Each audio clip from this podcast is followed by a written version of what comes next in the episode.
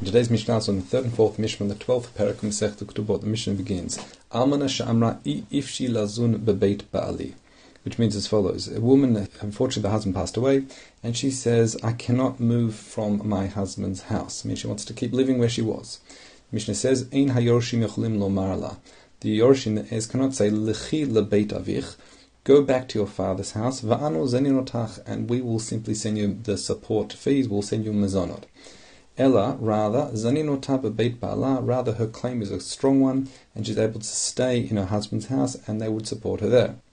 Something that says v'nonin la madur, and they would have to provide her a, a dwelling lefik voda according to her kavod. In other words, that was what we mentioned actually previously. This is one of the conditions of the ketubah, that the husband writes in the ketubah that she would be able to continue living in the house and be supported from the state the entire time she is a widow. However, if she says Amra, she says if she is lazuz mi beit abba, that she cannot live in the house in which she has to be by her father's house, then and she cannot live there, we say yecholim hayorshim lomar. The yorshim can say it to her, Im at etzleinu yesh lich mezonot. If you're going to stay in the house with us, then we will continue to provide you mezonot. Vim ein at etzleinu, but if you're not going to be with us, then ein lich mezonot, then we're not going to be providing you mezonot. They're able to make that claim. And why is that? Because the Gemara says, Shabirkat bait baruba, that the bracha in a house is proportional to the number of people that are in the house, either from a practical level, simply the more people around to help, or also related to the mazal. The mazal is increased, being more bracha is found in the house. That's right, there's other explanations on this as well.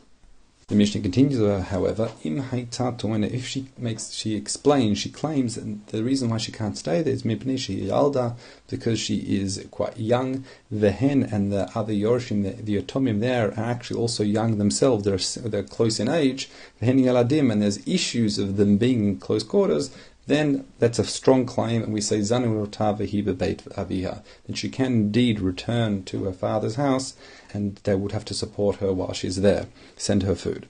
Uh, Mishnah continues. This is Mishnah Daled. Calls man shehi beit aviha govak tubata le'ulam which means when she goes back to Beit Aviha, she's able to claim her ketubah whenever she likes, even after many, many years. Despite the fact that many years may have passed, she hasn't yet taken the ketubah, she can come to Beit and say, look, now it's time, I'd like to take my ketubah.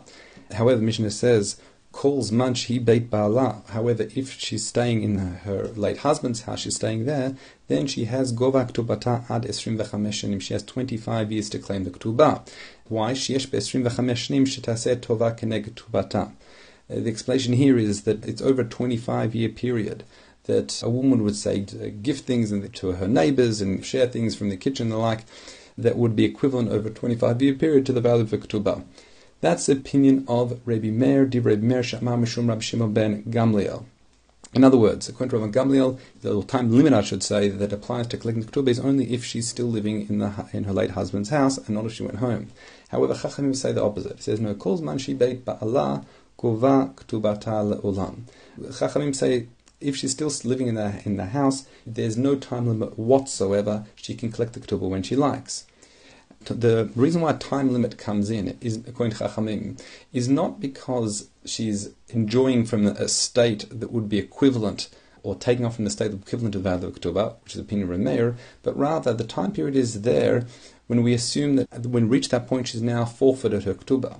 So while she's still living in the husband's house, there's no reason to make any assumption based on the time that she's forfeited her ketubah, because her silence while still living there isn't an indication. However, calls man she bebeit aviha, if she returns home to her father's house, then that's when the time limit kicks in, because her silence and not claiming the ketubah, go back to After a 25 year period, that would be implying that she's forfeited her ketubah if she took longer than that. Mishnah says, Meta Yoshea Maskirim Kudubata Ad Esrim Shanim. So if she passes away, then her heirs have a time limit to collect the ketubah, and that time limit is 25 years. And importantly, we mentioned this previously, we're assuming here that the woman made a shvua already, because as was explained a number of times, if she hasn't made an oath, if she hasn't yet collected the ketubah, then she wouldn't be able to collect the ketubah without making an oath. And since this is money that requires an oath to collect, that cannot be passed down to heirs, that cannot be given over to the Yorshim, because, and therefore they wouldn't be able to collect the ketubah.